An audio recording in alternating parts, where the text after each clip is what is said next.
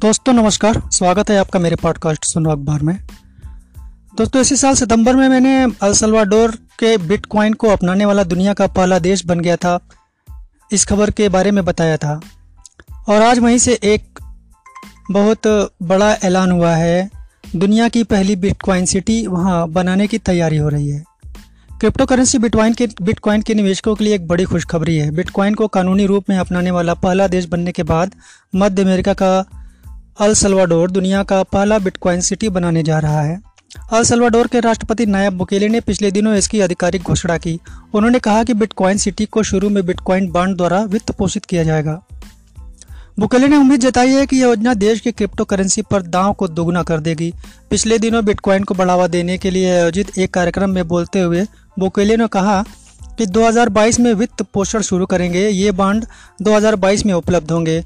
इसी कार्यक्रम में टेक्नोलॉजी प्रदाता ब्लॉक स्ट्रीम के मुख्य रणनीति अधिकारी रैमसन मो ने कहा कि नियोजित शहर के लिए धन जुटाने के लिए एल सल्वाडोर बिटकॉइन द्वारा समर्थित एक अरब डॉलर का बॉन्ड जारी करेगा। और इस शहर को बनाने के लिए बिजली जो चाहिए उसको एक ज्वालामुखी से ली जाएगी। राष्ट्रपति नैब बुकेले ने कहा कि बिटकॉइन के लिए इस शहर को एक ज्वालामुखी से बिजली आपूर्ति होगी। उल्लेखनीय है कि बिटकॉइन बनाने के लिए भारी मात्रा में ऊर्जा की खपत होगी, जो बहुत खर्चीली साबित होगी। विशेषज्ञों का मानना है कि ज्वालामुखी से ऊर्जा की आपूर्ति से बिटकॉइन बनाना सस्ता साबित होगा।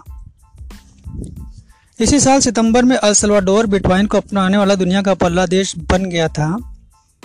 इसके बाद कई अन्य देशों ने डिजिटल करेंसी की तरफ़ सकारात्मक रुख अपनाया, जिसमें यूरोप के देश भी शामिल हैं। रिपोर्ट के मुताबिक, पैराग्वे, अर्जेंटीना, ब्राज़ील, पनामा भी क्रिप्टो करेंसी को कानून के दायरे में लाकर इसके व्यापार को लेकर चर्चा कर रहे हैं। यूरोपीय देश यूक्रेन ने बिटकॉइन को कानूनी रूप देने और उसे नियामक के दायरे में लाने के लिए एक बिल पास किया है। यह बिल एक साल पहले तैयार किया गया था और इसे देश के दो सौ बयासी सांसदों में से दो सौ छिहत्तर का समर्थन हासिल है। ये बहुत बड़ा समर्थन है बिटकॉइन के लिए उस देश में। और इस पर अल सल्वाडोर में वैट को छोड़कर कोई टैक्स भी नहीं लगेगा। इस बिटकॉइन शहर में यहाँ रहने वाले लोगों पर वैट लगेगा। आयकर समेत किसी तरह का कोई टैक्स यहाँ के लोगों से नहीं वसूला जाएगा, जो बिटकॉइन में निवेश करेंगे या जो बिटकॉइन का उपयोग करेंगे। निवेश के लिए आकर्षक स्थल के रूप में बनाने के मद्देनज़र इसे लगभग टैक्स फ्री शहर रखने की योजना है। वकीले ने कहा कि यह इसमें सिर्फ़ वेट वसूला जाएगा, उसका आधा हिस्सा शहर बनाने की फंडिंग पर और बाकी हिस्सा साफ़ सफ़ाई पर खर्च होगा। पर इसमें भारत का रुख बहुत सतर्क है। क्रिप्टो करेंसी को लेकर भारत का रुख बेहद सतर्क है। एक संसदीय समिति इसको लेकर विशेषज्ञों से राय ले रही है। सरकार का मानना है कि आँख मूंद कर क्रिप्टो करेंसी को मान्यता नहीं दे सकते क्योंकि इसके गलत हाथों में पड़ने का खतरा ज़्यादा है। साथ ही आतंकी फंडिंग और कालाधन खपाना जैसी समस्याएँ इसमें शामिल रही है। जिसके लिए मोदी सरकार शुरू से ही काम कर रही है कि आतंकी फंडिंग और कालाधन रोकने के लिए नोटबंदी भी लाई थी, लेकिन उसका बहुत ज़्यादा बुरा असर देश के गरीबों पर भी पड़ा है। चलिए, इस खबर को अभी यही समाप्त करते हैं और अगले खबर की तरफ़ बढ़ने की कोशिश करते हैं, या बढ़ते हैं। वैसे बिटकॉइन को लेकर इसके बारे में एक संपादकीय पेज पे लेख भी है, जो को, जिसके बारे में आपसे मैं बाद में चर्चा करूँगा। पर उसके बाद चर्चा अब आभासी मुद्रा के बाद जो कि चलन में चल रही मुद्रा से अलग है, उसके बाद दुनिया में झूठ जिस तरह से बढ़ रहा है, झूठ का उपयोग हो रहा है, झूठ का इस्तेमाल हो रहा है, उसके बारे में एक लेखक अशोक वाजपेयी जी ने क्या लिखा है, मैं उसके बारे में बताता हूँ आपको।